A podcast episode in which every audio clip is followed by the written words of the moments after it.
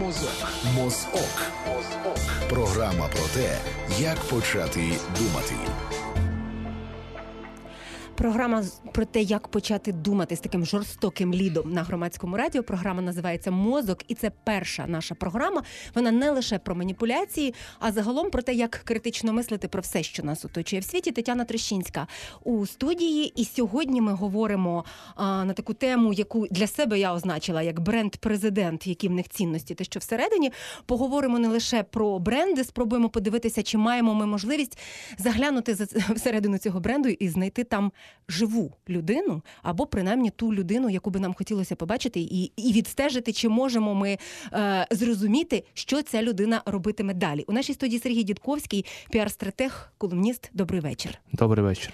І нам можна дзвонити 0800 750 490, 0800 750 490, безкоштовно з мобільного стаціонарного. Так само нам можна написати на Viber 067 67 404 76 067 67 67 404 76. Так само у нас є опитування. Які ми провели на вулиці, і там окремо ми тоді зрозуміємо, чому саме на вулиці ми проводили опитування. Про що йдеться? Кілька експертів ми ще записали, які мають можливо ту саму точку зору, що Сергій Дідковський, можливо, відмінну точку зору. Про це поговоримо і подискутуємо. Але перше моє запитання, таке, напевно, базове, абсолютно. Чи вірите ви в мозок людський як самостійний механізм? Як самостійний механізм, тобто чи може він існувати? Чи може він приймати рішення поза е, тиском, емоційними впливами і так далі? Ну, у більшості випадків ні, навіть е, на прикладі якихось базових, так званих автоматичних е, автоматичних подій, умовно кажучи. Тобто, коли людина хоче випити води, вона ж не задумується над тим, як саме вона це зробить. Вона побачила, що є там склянка з водою або є якийсь там кран з водою, потрібно його відкрити, налити воду в склянку. Більшість е, щоденних рутинних дій ми робимо автоматично. І відповідно, ця автоматична поведінка вона дуже часто розповсюджується е, з таких от простих речей, як там, не знаю, почистити зуби. Ну, Людина не задумується, як саме вона там водить щіткою по зубам. І вона не задумується, е, насправді яку воду вона п'є. Вона просто це робить це автоматично. І такі прості речі, вони, в принципі, дуже часто, ну, можна так сказати, прикладаються на якісь складні. Тобто на ту ж саму політику людина може проголосувати за якогось е, кандидата на пост президента, на там, я не знаю, на нардепа тощо виключно, наприклад, завдяки його зовнішності, або завдяки тому, що він просто говорить ті слова, які людині здаються приємними. Якщо ми будемо критично відноситися абсолютно до всього, що нас оточує, ми станемо дуже сильно складними. Але принаймні до тих рішень, які мають відношення не безпосереднє відношення до нашого особистого майбутнього, нам, звичайно, потрібно відноситись критично, в тому числі до всього того що називається виборчий процес.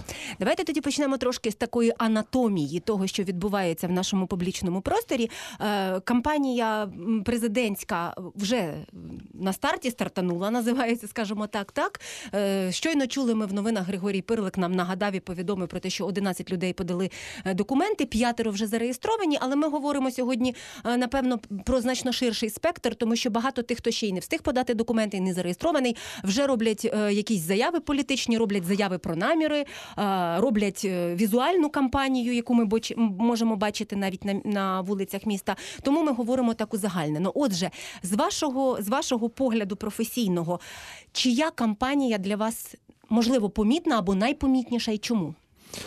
Ну, про помітність можна говорити в двох контекстах: помітна. І е, ну, помітна в тому сенсі, що якось її сприймаєш, Тобто вона помітна та помітна в тому сенсі, що якось її сприймаєш, що не можеш повти повсти пройти повз неї, що бачиш, що вона а, тобто таки є. Ну нав'язлива реклама, так От, вона існує. О, бачите, ви вже пішли. Ви вже якщо ми говоримо про анатомію, тобто ви, ви абсолютно напевно слушно тут вживаєте термінологію. Мабуть, нав'язливу треба розводити із е, іншими видами помітності. Може бути не не, не обов'язково нав'язлива, але помітна тим, що оригінальна або якась інноваційна. Може ну, бути і так? оригінальної оригінальної реклами я, до речі, не побачив. Угу.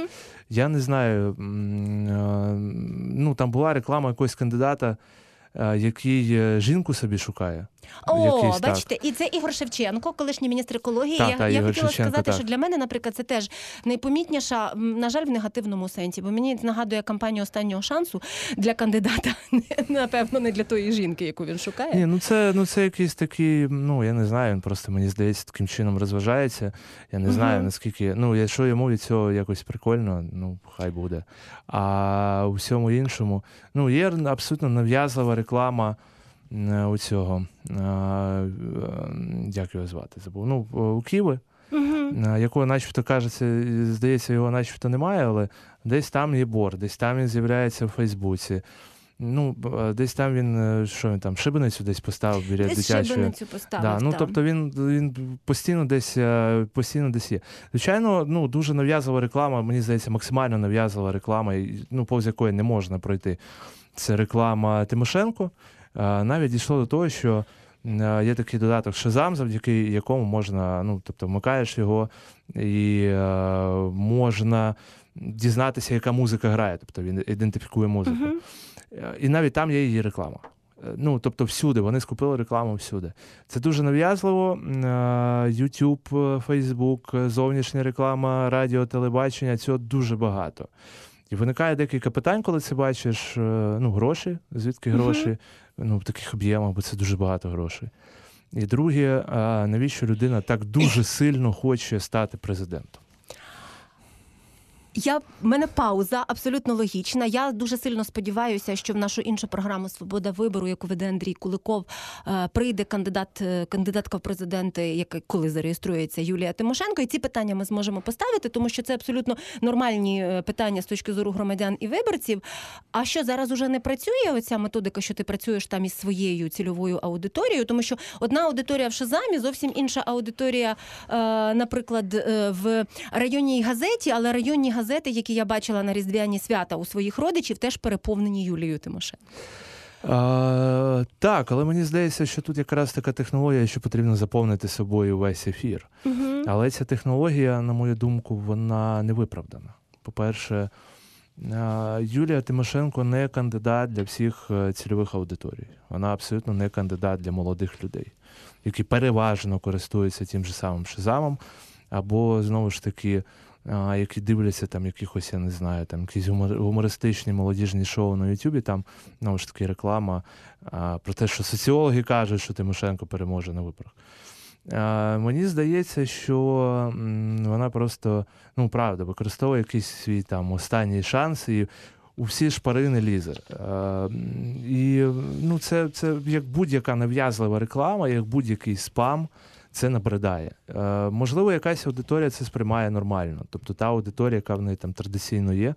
Тобто, це люди, до речі, які все ж таки не дуже сильно користуються інтернетом. Ну тобто, інтернет для них не є а, першим джерелом інформації, а це люди, для яких першим джерелом інформації там телебачення, радіо, газета. А, то можливо для них це нормально. Але я думаю, що якщо вона там перед виборами буде ще більше е, бути присутньою в медіапросторі, ще більш складно їй буде все ж таки довести громадянину, що за цією рекламою є ну, якесь е, раціональне відношення, якась раціональна пропозиція. Ви мене оберете, а я вам зроблю якесь добро. А чи потрібно взагалі е, щось доводити громадянам чи громадянину, якщо така шалена впізнаваність, наприклад, як у Юлії Тимошенко, наприклад, як, наприклад, у Володимира Зеленського? Ну, дивіться, було дуже багато, ну не дуже багато, чимало випадків е, в сучасній історії України, коли е, ще вчорашні там суперлідери, е, от так знаєте, дуже, е, дуже спонтанно програвали вибори. Це вибори, наприклад, мера Києва, де програв Омельченко, якщо не помиляюсь, у 2006 році. Так. В нього був беззаперечний авторитет у місті. А Це партійні вибори, більшість партій. е, Ну, були партії, які, знаєте, там партії, які свого часу підтримували кучму. е, Різні там блок за їду, який там потім е, якимось Хоча він називався за єдину Україну, але так, так. інакше ніж за їду його важко назвати. Так, і здавалося, що ці люди вони вічні. Соціалістична партія Мороз здавалося, що вони вічні. І в принципі їм вже не потрібно нічого доводити. Але ж виявилося, що їм потрібно все ж таки доводити. І е, в кожної епохи, ну принаймні в Україні, у кожної епохи є свої партії лідери, свої партії аутсайдери, так само і з політиками. Ну тобто, ми е, не живемо в двохпартійній системі, мовно кажучи, як в США чи Великобританії. Е, де так чи інакше змагаються з собою представники або там більш правих е, е, або представники більш лівих партій. Ну, Тобто там республіканці, демократи в США і лейбористи там в Великобританії. Тобто у нас воно воно у нас все змінюється доволі швидко. Вчора ти можеш бути суперлідером і максимально в тебе буде впізнаваність, за тебе будуть голосувати. А сьогодні виявляється ну, вже не актуальний. Але якщо ми говоримо там про лейборизм чи республіканські е, погляди в тих самих Сполучених Штатах, з одного боку, з моєї точки зору, напевно, це теж бренд. А ми живемо в іменних брендах, в світі імен політиків, а не їхніх поглядів чи дій. Є цей момент? А, Так, в принципі, український виборець він такий антропоцентричний, тобто він в першу чергу дивиться на людину. Від цього і назви партії. Тобто партії в нас е, будуються навколо людини. Батьківщина не може існувати без е, Тимошенко. Ну, може, але ну, в якомусь інакшому вигляді. Mm-hmm. Солідарність БПП відповідно не може без Порошенка. Бо це ж його блок. Ну так, так, так. А що в нас там ще є? Ну, навряд чи Ляшко є, Ляшко, радикальна партія. Ляшко, так. Ну про комуністів заборонених, які все ж таки там Симоненко. Вони ще не до кінця заборонені, бо суди тривають, але ну Симоненко все ж таки намагається якимось чином прийняти участь в виборах. Угу. Ну я не знаю навіщо, але ну чомусь він це хоче робити. Тобто, у нас а, більшість партій переважна більшість партій вони орієнтовані орієнтовані на лідерів. Навіть такі маленькі партії, про які вже там більшість людей забуло, там не знаю, там партія зелених, яка до цих пір існує, але вона ну така напів, напівактивна, але вона вона все одно є лідер, без якого вони там нічого не роблять. Якісь там різні народно-демократичні партії, всяке таке інше. Чи може існувати теж там громадянська позиція без Гриценка, мовно кажучи? А, Ну, от у нас якось так. Тобто, у нас, е, я не знаю, чи можна це назвати якимось наслідком тоталітарного минулого, де є партія, але все одно в цій партії є вождь, а, ким би він там не був. А, Чи можливо це там наслідки ем, гетьманства, да, де якби гетьман все одно є персона. Ну, Мені здається, у нас просто до кінця інституції демократичні ще не опрацьовані, вони ще не ну, не є в нашому житті.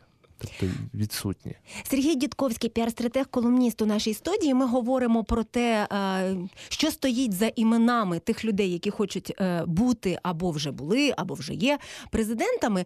Е, зараз говоритиму про феномен, якщо з вашої точки зору це феномен Володимира Зеленського. А, Феномен Зеленського. Ну, це така доволі, знаєте, об'ємна тема.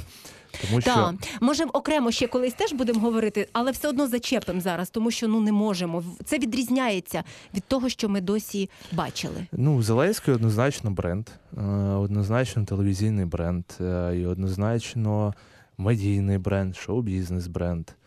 Але тут є, е, ну, всі прекрасно розуміють, що в цього бренда є своя керуюча компанія.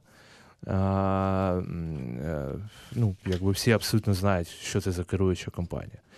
А, Може, не це... всі знають, і бренд поки що не визнав.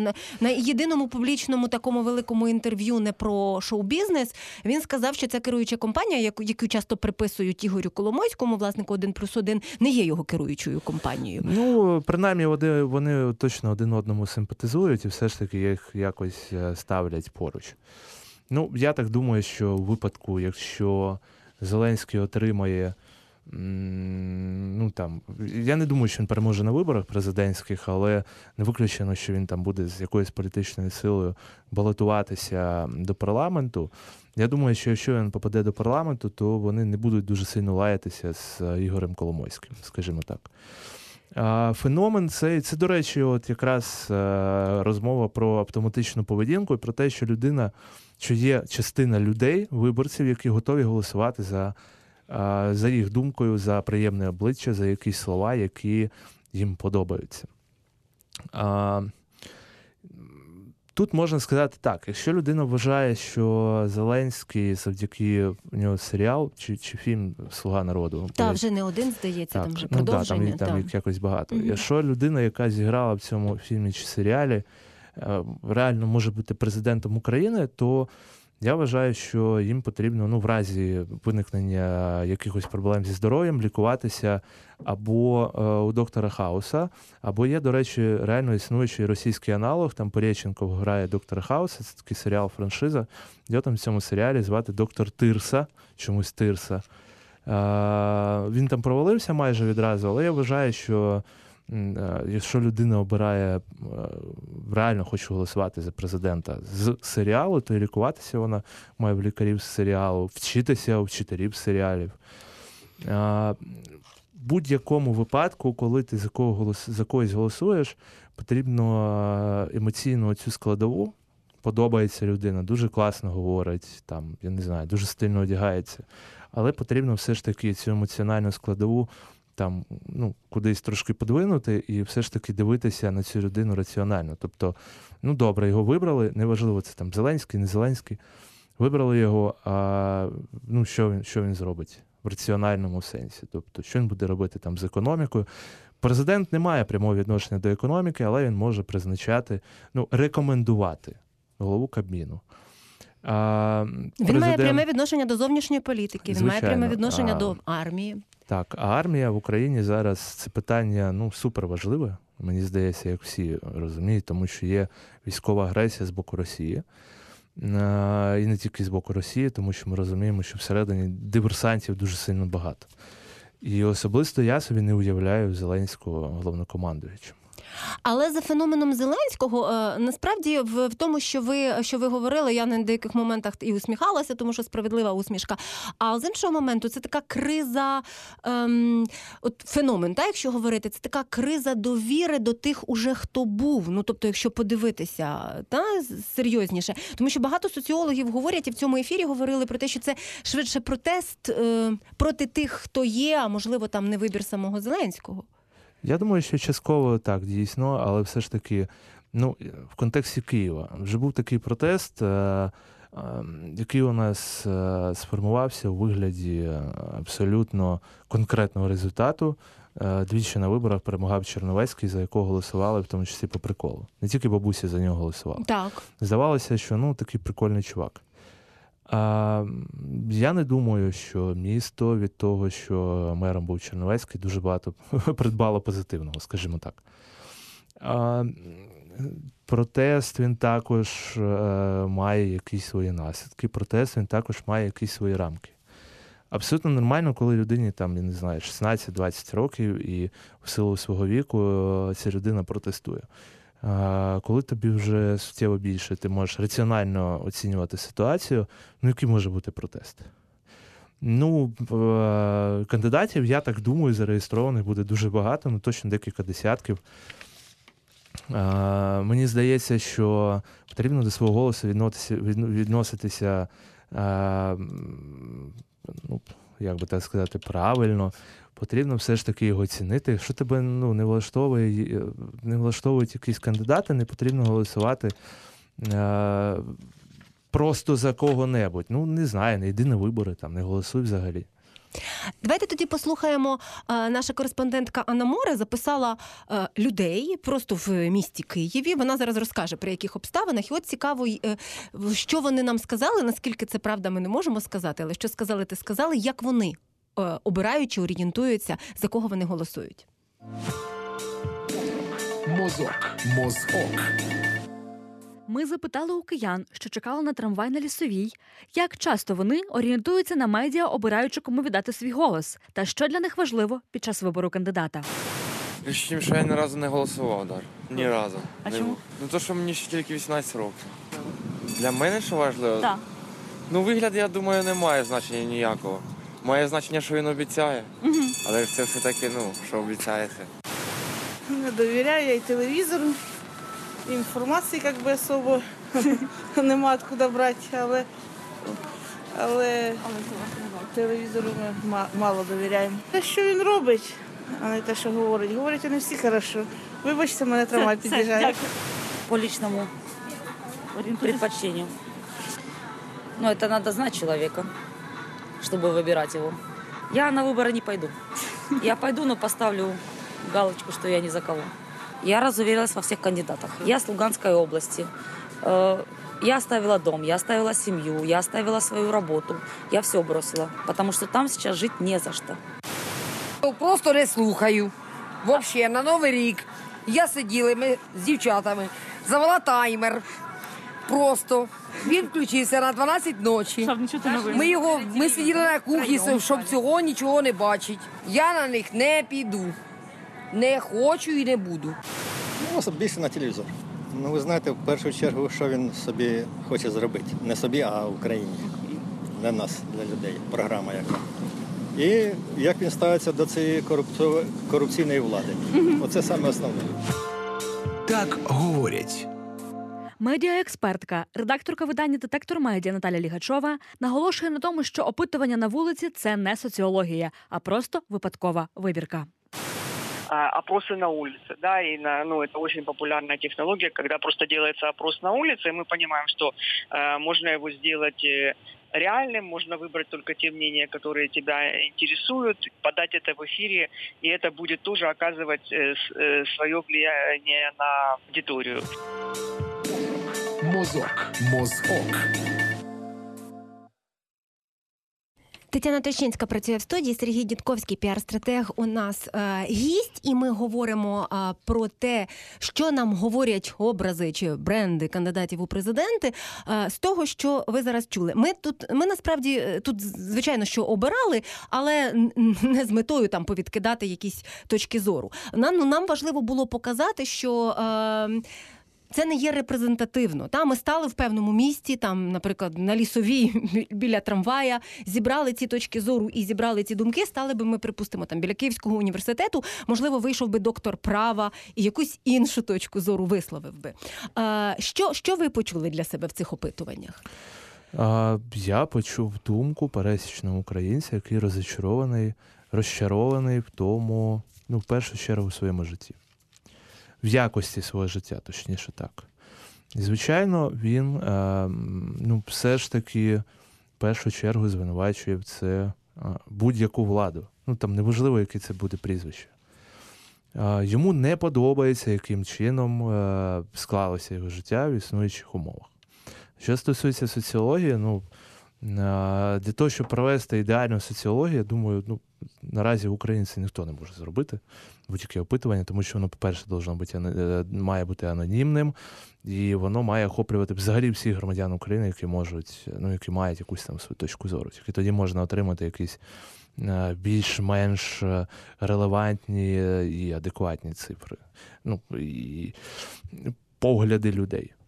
А громадяни, які розчаровані е, в першу чергу своїм життям, і які природно звинувачують владу, цю влади попередні, влади, які були там протягом всього їхнього життя, чи з того, що ви бачите в публічному просторі, їм щось пропонують насправді ті, хто хочуть бути президентами, чи президентом одним, але пропонують багато. Е, Частіше за все їм пропонують якісь абстрактні речі, ну, умовно кажучи, добре, не абстрактні.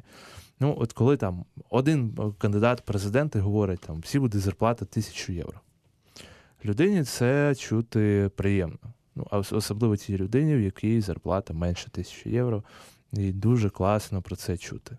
Другий каже, що там е, відмінимо обов'язковий, е, обов'язковий призов е, в армію приємно певні категорії чути. Ще там хтось каже, що там когось ми посадимо, ще комусь приємно чути. Тобто, фактично, це знаєте, як е, ну, можна напевно провести паралель е, з таким, з такою, з таким напівжартом, що коли в людини клінічна депресія, яку потрібно лікувати ліками, їй кажуть: е, ну ти не сумуй.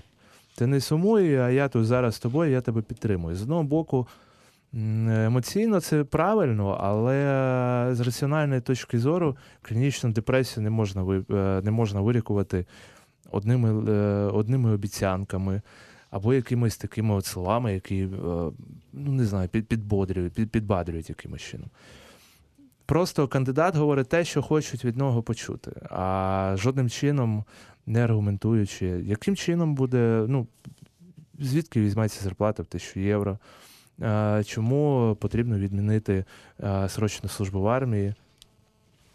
Це ну тут насправді більше питань, ніж відповідей. Ніж відповідей. А, е, так, а ем, от з іншого боку, є такий важливий момент пов'язаний з тим, що чи можна говорити про складні дискусійні речі, е, цей відомий афоризм, який приписують Черчиллю, а хтось приписує Рузвельту. Я, чесно кажучи, так і не знайшла е, перше джерело Черчилль це чи Рузвельт, але те, що я нічого вам не можу відомий афоризм. Та обіцяти, крім крові, бруду, поту і сліз. Це слова сказані перед Другою світовою війною. Були От я собі не можу уявити, наприклад, кандидата в президенти України, який вийде і скаже: Я вам нічого не можу обіцяти, крім крові, про- поту, бруду і сліз. І так на 20 років, але потім, значить, країна розцвіте. Ну, наприклад, ви уявляєте собі таку гіпотетичну ситуацію? Ну, гіпотетично так, але вони ж всі цього бояться.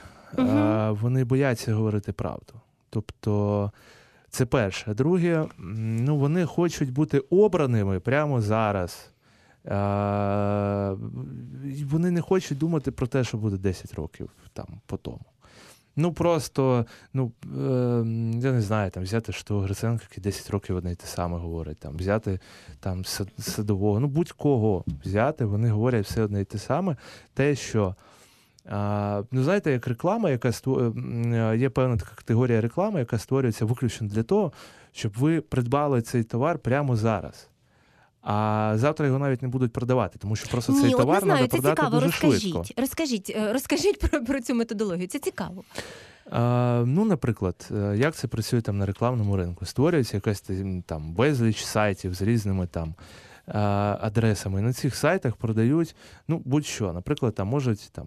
А, Бути якась там розпродажа італійського взуття дуже дешевого. А насправді це якийсь там неіснуючий бренд, і це не італійське взуття, наприклад, ну не знаю, там турецьке, китайське, ще якесь. І задача так е, правильно покласти е, лапшу на вуха е, людини, яка цю рекламу дивиться, щоб вона зробила цю покупку ну, от прямо зараз, от в цю секунду. І, е, а завтра вже цього сайту не буде, тому що вже все продали. Тобто це така дуже швидка вигода. Так само, як я не знаю, там напіворсточники, які стоять біля метро. Він там сьогодні стоїть біля цього метро, завтра біля іншого. Е, Його задача швидко зробити, е, заробити гроші. Так само і з більшістю політиків. Е, Їх задача прямо тут і зараз бути обраними. Там, я не знаю, куди завгодно. Хтось там президентом хоче бути, хтось там в парламент. Е, Для того, щоб швидко отримати якийсь свій власний зиск. Людей, які думають там на 10 на 20 років вперед, їх дуже мало, принаймні в українській політиці. І е, це, знаєте, вже така якась е, ну, не кругова порука, це взагалі така ситуація, коли ну, ми самі себе кусаємо за хвіст. В тому сенсі, що ми не можемо стратегічно надовго мислити, тому що не знаємо, що в Україні завтра буде. А, а не знаємо, що завтра буде, тому що всі хочуть, ну не всі, а, дуже велика кількість людей хоче заробити гроші пр- прямо тут і зараз, а про завтра не думає, тому що він тут заробив, він там якимось чином їх а, вивів кудись за кордон, купив за кордоном нерухомість. І у випадку чогось, е, що може трапитись в Україні, будь-що, він швиденько собі з України там поїде за кордон і буде жити. Ну, це таке замкнуте коло виходить. У нас є запитання на Viber, з якими відомими брендами ви можете порівняти наших кандидатів у президенти. А і які бренди вони е, самі себе намагаються пов'язати? От, наприклад, садовий це Львів, та чи, чи, чи так асоціюється? От наш слухач е, йому здається, що так може асоціюватися. А, з існуючими брендами, які мають відношення до цих політиків, Е, чи, чи як? З існуючими, е, з існуючими е, брендами, можливо, м, та. Які не або які не мають відношення до політики. Наприклад, місто Львів е, це ж не скільки політична категорія, та але от садовий змінив Львів, та якщо так, от, наприклад, говорити. Ну так, е, звичайно, е, садовий змінив Львів е, в цьому, ну, не тільки він. Тобто є там, у нього є якась команда, Мгм. так? Одна людина, одній людині це не під силу. Тимошенко в мене асоціюється, от коли був е, який там свиний грип, і вона дуже активно е, продавала якісь ліки. Дуже дорогі. Я постійно забуваю, як вони називаються, але О, так, Таміфлю, я сьогодні, я, я сьогодні ну, там, таміфлю, я ну, так, сьогодні так. теж згадувала. Це таміфлю, Так, так. так. І всі Вона ходили мене в масках. Так, вона мене асоціюється з цим брендом. Е, Ну, Порошенко, звичайно, Рошен. Е, Ну. Це, до речі, у нас небагатьох українських впізнаваних компаній, яка не є м, як то кажуть. Ну, тобто, це там не, не продаж зерна або вугілля. Гриценко в мене жодним бре. А, Гриценко, звичайно, в мене асоціюється з зеркало неділі Мостова. Це ну, абсолютно точно. А, хто там ще є? Їх так просто дуже багато. Ну, Зеленський. з- ну, Зеленський це ну, абсолютно точно. Це там 95-й квартал, Коломойський і все, все це інше. Ну, ми так ми, Ляшко, можливо. Ляшко. З таких більш впізнаваних облич, тому що ну можна, звичайно, далі Ляшко йти, але е, мене асоціюється е, з брендами Ісая, Лора Піано. Це такий доволі, до- доволі дорогий італійський одяг, е, який він полюбляє. нічого собі. А бачите, а от ті люди, які бачать його зовнішню рекламу, сказали б, так от же з жінками в хустках, з які, А у нього, до якими- речі, дуже у нього до, до речі, дуже ефективна зовнішня реклама з точки Так? зору пропаганди. Так, ну вона абсолютно точно працює на свою аудиторію. А, в нього, ну він, в принципі, дуже класний актор. Ну і реклама в нього працює на свою аудиторію. Наприклад, реклама обох вже обох опозиційних блоків. А, з одного боку, це там Вілкул, а ще є там хто у них е, Бойко чи не Бойко. Ну, Там, там, до речі, ну, так. складно зрозуміти з двома кандидатами, Так. але точно є Бойко і Вілкул, бо зовнішня реклама теж є з двома. От вона абсолютно ну, ніяк не читаємо. Тобто просто там опозиційний блок, там якась назва там обличчя вілку. А не може бути так, що це у Києві, а припустимо, якби ми з вами від'їхали трошки східніше або південніше, де я припускаю, може бути більше електорату, вона виглядає інакше, може трохи агресивніше. В Києві я от моя така точка зору, не експертна, просто споживацька. Взагалі мені здається, що зовнішня реклама пана Вілкула е, сором'язливо заховалася за деревами, тому що всі ті всі ці сітілайти на таких не десь ну на, невидимо стоять просто за деревами, і він там так сором'язливо визирає. А може, десь іншому місті, де інша аудиторія, е, це трошки більш агресивно. Тобто ми не ну, можемо звичайно, знати. звичайно, в тому ж кривому розі я впевнений, в нього більше реклами, і Мгм. вона більш агресивна або в Дніпрі. Але все ж таки, ну е, вони трошки інакше працюють, наскільки я знаю, вони працюють все ж таки через там власний е, ресурс, там через власні підприємства. Тобто для них зовнішня реклама не грає таку важливу роль, як для того ж Зеленського. Зеленського це абсолютно там медійний кандидат. Тому що, е, якщо повернутися на сам, на сам початок, президентські вибори це не тільки медіа. Президентські вибори це в першу чергу боротьба штабів. І, і- ну ага, так. А в Зеленського, Е, наскільки я знаю, але не буду так, зараз. Так. у Зеленського, наскільки я знаю, штабу як такого.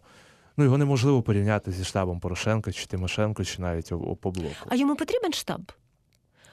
Йому, йому це з моєї точки зору, чи вигідні йому традиційні дії кандидата в президенти? Ну, наприклад, вийти і сказати свою позицію на некомпліментарному каналі стосовно того, стосовно дражливих питань, що робити з Кримом, що робити з Донбасом і так далі. Справа в тому, що вибори, як е, будь-яка маркетингова компанія, насправді, вона складається з багатьох е, ну, показників, з багатьох елементів. Наприклад, можна її порівняти, наприклад, з пральним порошком. Для того, щоб людина купувала той чи інший пральний порошок, потрібно виконати е, велику кількість умов. Перше, цей пральний порошок має бути комфортним по ціні для цільової аудиторії. Цей правильний порошок потрібно рекламувати в засобах масової інформації, в тих, які дивиться якомога більше людей. Ну, тобто національні телеканали, всякі там талант-шоу, шоу там щось там з зірками, тобто там, де максимально багато аудиторії. Але це ще не все. Бажано ще якимось чином його рекламувати е, всередині точок про- продажу. Ну, там, супермаркетах чи в якихось магазинах включати його там в програми, якийсь там sales promotion для них робити. Потрібно його правильно ставити на полку, щоб людина побачила. Цього правильного порошку мають бути правильні меседжі. Коротше кажучи, там, ну, певно, там сотня показників. І не тільки правильний порошок, це там якісь шоколадки, горілка, ну, будь-який масовий товар. Для політика аналогічно. Тобто він може бути зранку до вечора на якомусь телеканалі, але коли в нього немає польових людей, які там роздають листівки, які працюють з місцевими органами влади, які там ходять агітувати, не знаю, там, умовно кажучи, по під'їздам. Е, Коли в нього немає якоїсь конкретної пропозиції, ну, умовно кажучи, можна там місяць розповідати з екранів телеканалу про те, що там всі козли, а я тут такий класний цукерочка. А Ну, а потім що ти будеш розказувати? Хто на місцях буде твою ідею доносити? Не всі дивляться телевізор, не всі дивляться цей телеканал. І коли починаєш це все рахувати в реальному охопленні людей, виявляється, що охоплення в тебе мінімальне насправді. Ну, в Фейсбуці про це спорять, ну добре, крім Фейсбуку, є ще дуже багато людей. Є в тебе один телеканал, ну може два-три, добре, але телеканалів там 20 чи 30, так само радіостанцій. Коли це все переводиш в кількісні показники, тобто в людей кількість людей, виявляється, що ну насправді нічого в тебе немає. І е, для цього і потрібен штаб, всеукраїнський штаб. Е, е, така от розгалуджена структура, де в кожному регіоні, в кожному великому місці там там мінімум 50 тисяч людей. В тебе є там свої маленькі штабики, які там розносять твою агіта агітацію, збирають соціологію, захищають твої результати, ну і так далі. Тоді в мене постає питання, чи хочуть всі ці люди, от всі. Насправді стати президентами, Ні. чи все-таки треба відкрито дивитися на те, що частина з них напевно відкрито дивиться на ситуацію, що і вони є частиною технологій? Мені здається, що найменше всі хочуть стати президентом Гриценко, тому що не знає, що з цим робити. І, до речі, Зеленський також. А, Ну, звичайно, ну, звичайно, не всі. Ну от мені здається, що навіть про це можна там через е, коли український кінематограф там вже точно стане на ноги, про це можна буде зняти, можна буде зняти смішну комедію. До речі, у французів є аналог таких комедій і у італійців. Коли е, людина, яка випадково потрапляє у передвиборчу гонку, випадково перемагає є якийсь там збіг обставин, просто фантастичний. Так це ж майже пан Голобородько, чи як його там прізвище? Слуга народу, щось таке в нього теж ну, така так, історія. Ну, по, по суті, я не так. я просто е, перепрошую слухачів, трохи гублюся в сюжеті, бо я ну на жаль не дивлюся. Так. Ну є такий французький фільм, італійський. Ну я думаю, що це якась франшиза. Тобто mm-hmm. людина, звичайна людина, вона випадково потрапляє до виборчих перегонів і випадково перемагає, і ну, по типу не знає, що з цим робити спочатку. Це може бути абсолютно український сценарій, коли хтось з цих маленьких кандидатів, яких вже дуже-дуже багато, вже аж два Шевченка, наскільки я знаю, є в кандидатах. І ще там ну, їх буде багато. і Хтось з них от перемагає, ну не знаю, ну чомусь перемагає. І виявляється, що він не не знає, що з цим всім робити. Він не знає, що робити з армією, він не знає, що робити там з економікою, він не знає, в нього немає ніяких людей в Верховній Раді, ніхто його не захищає. Це абсолютно дуже комедійний може бути е, фільм. Чому ні? 0800 750 490 ще є трошки часу, щоб нам позвонити. А я би хотіла, щоб ми ще встигли поговорити про емоції, дуже важливу складову, тому що добре радити, що відкиньте їх, але ж як же ж їх відкинути? Зараз я пропоную послухати е, думку Шимона Сікорського. Він голова правління польського агентства Паблікон PR Agency. Е, і це для того, щоб частина з наших слухачів знала, що піар-фахівці, піар-стратегії є не лише в Україні, тому що цей міф теж є про те, що десь скрізь вибирають без е, допомоги, а в Україні вибирають з допомогою піарників. Отже, Шимон Сікорський. Експертна думка насамперед е, не погоджуся з тим, що е, публічність е, потребує за собою чітких дій. Досить часто риторика і те, що говорить політик, є набагато важливіше від політичної програми. Це питання не лише політики. А якщо ми подивимося на бізнес, наприклад, ринок автомобілебудування і ринок продажі автомобілів, ми щоразу менше зустрічаємо інформації про якісь характеристики, наприклад, кількість кінських сил автомобіля чи будь-які інші характеристики. Але разом з тим ми все більше говоримо про емоції, про те, як е, що відчувається в цьому автомобілі. І тому в Європі політики значно менше говорять про свої програми. Вони говорять про емоції. Наприклад, в Італії виграв вибори людина, яка є шоуменом, яка є коміком, і я думаю, що Додам від себе, що в Україні теж є такі е, персони, і е, все більше говоримо про емоції. Мозок. Мозок. Бепе Гріло, е, рух п'яти зірок, італійський політик, якого було тут згадано. І от теж такий цікавий момент. е, Сергій Дідковський, нагадаю, піар-стратег нашій студії. От такий цікавий момент. Ми досить часто говоримо про те, як хтось виграв вибори, наприклад, той самий Бепе Гріло, і менше говоримо про те, що він робив після виборів, і, зокрема, його рух п'яти зірок, які, до речі, не дотримуються особливо своїх передвиборних обіцянок там і стосовно е, скептицизму стосовно Євросоюзу і так далі. І так далі. Це теж це теж важливий момент. Оця точка виграти, а далі. До речі, от е, та ж ситуація з Італією, вона нам показує, по-перше, що не тільки в Україні може бути політична криза. Насправді, якщо дуже детально подивитися на політичну ситуацію в Італії, там дуже багато незадоволених людей. Незадоволені вони, вони там хтось незадоволений високими податками, хтось незадоволений е, корупцією. Там також політична криза.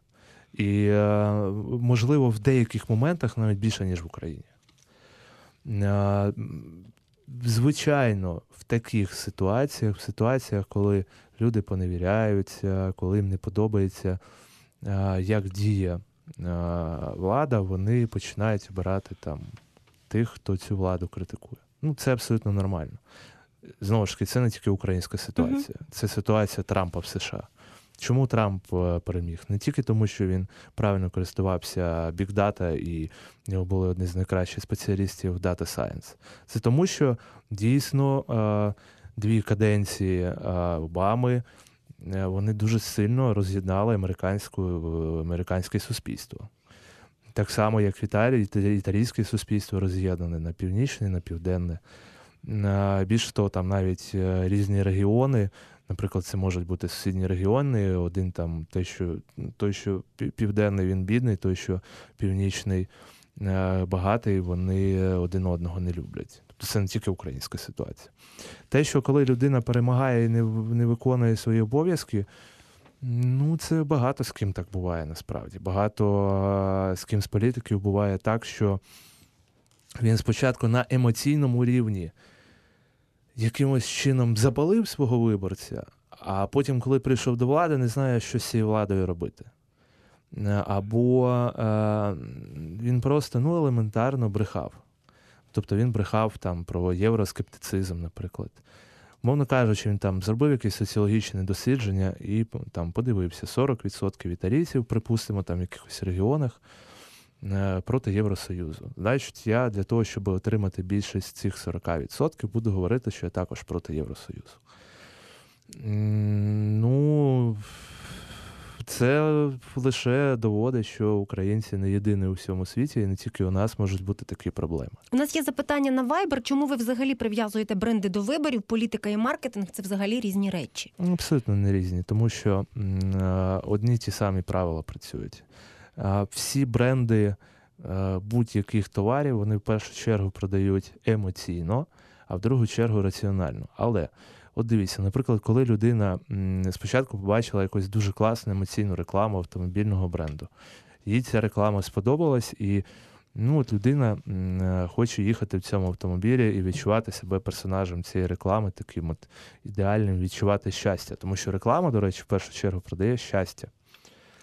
Але ж все одно це важлива покупка, і е, він все одно зайде на сайт, почитає уважно про цей автомобіль, запитає у своїх знайомих е, про їх враження від цього автомобілю, їх якісь рекомендації, поради, там на якийсь форум зайде, там знаю, в Фейсбуці почитає.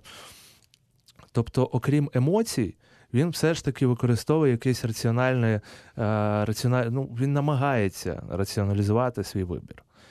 То нам так відповідно потрібно до політики відноситися, тому що політики так само є для виборця товаром. Вони використовують ті самі принципи реклами. А, наприклад, один там з найбільш відомих е, м, політичних консультантів Франції Жак Сегела, чи Жан Сегела, я просто плутаю ім'я Жак і Жан. Він прийшов в політику з комерційної реклами, він рекламував Citroën там, чи Peugeot. Ну, коротше кажучи, він до політика застосував е, саме ту технологію, яку він завжди застосовував до реклами. Більше того, якщо вивчати історію реклами, історію політичного консалтингу, е, це майже ідентичні процеси. І фактично, і всі е, і і фактично починали е, всі із е, комерційної реклами, та от із відомих рекламістів світових, ті, які, які прийшли в, в політичну в політичні ну, технології. плюс-мінус так. Плюс-мінус так. Звичайно, є люди, які більше на політиці спеціалізуються, є, а є ті, які більше на комерційній рекламі. А є у вас такий short-list чи або може long, довгий е, список запитань, які для вас особисто важливі почути відповіді, на які для вас особисто важливі почути від потенційного кандидата в президенти? Ну, у мене вони абсолютно конкретні. Це там, ну, наприклад, зняття мораторію на е, землю, на продаж землі. Це е, громадянський закон е, про громадянську зброю. Це легалізація казіно. Ну, тобто легалізація взагалі всього того, що знаходиться в тіні, для того, щоб е, те, що знаходиться в тіні, Це, ну, це питання податки. А лібералізації, до речі, та такі якісь, якщо глобальніше підходити до, Я ну, до от, поглядів. ем, ну, погляди, мені Мгм. здається, що і, крайні, і крайні ліві погляди, і крайні праві погляди, вони все ж таки себе вже відживають. Майбутнє за якимось симбіозом. Е, крайні ліві і крайні праві або ем, інші радикальні е, погляди хейтерство і ненависть, якраз от сьогоднішній день приніс дуже сумну ілюстрацію, пов'язану зі смертю мер- мера Гданська Павела Адамовського, якого було поранено в на вихідні на великому масовому на благодійному концерті, і який був одним з е, найкращих мерів у Польщі, неодноразово отримував нагороди. І, і це такі от сумна історія, коли ти бачиш трагічна історія, коли ем, емоція, вседозволеність, безкарність, напевно, призводить до того, е, черги візуально дуже було, було дивитися е, боляче, коли черги е, мешканців Гданська, які готові були для нього здавати кров, тому що вони його любили як мера. І от якраз це, і це показує, можливо, я не знаю, якесь таке надто емоційне сприйняття, в тому числі і, і, і дозволеність оця емоційна, яка навколо нас існує. Є цей момент. Я, до речі, минулого року був в Гданську. Це дуже класне місто. Дуже класне місце. І, Я теж там була минулого року. Так. І е, ну, очевидно, що влада там працювала правильно. Е, Емоційні ці речі, е, наскільки я знаю, він був мером декілька каденцій. Так. А, ну, звичайно, місцеве населення його любить. Ну, це абсолютно нормально, тому що вони побачили результат його роботи. Ну, от, все, все дуже просто, відповідно, вони його люблять. Е, важливий момент, який пролунав, до речі, з вуст однієї з опитаних нами. Е, я думаю, що це може потенційна виборка. Піде вона на вибори чи не піде? Здається, сказала, що не піде. Людину треба знати для того, щоб за неї голосувати. Чи це можливо? Що вклад... що з вашої точки зору громадяни вкладають у поняття знати? Вони ж бачать когось ляшка, наприклад, Олега. Вони його знають. Ну, тут я думаю, що кожен вкладає щось своє, але це таке, знаєте, щось абстрактне і ефемерне. Тобто, знати це впізнаваний образ. А коли Ляшко виходить е, на трибуну Верховної Ради і говорить там, мовно кажучи, там розікрали Україну, а людина в селі бідна, він говорить так само, як його виборець говорить е, там в тролейбусі або в себе на кухні, або просто на вулиці. Хочеться ще раз І, перепитати про бренд у вас, той дорогий.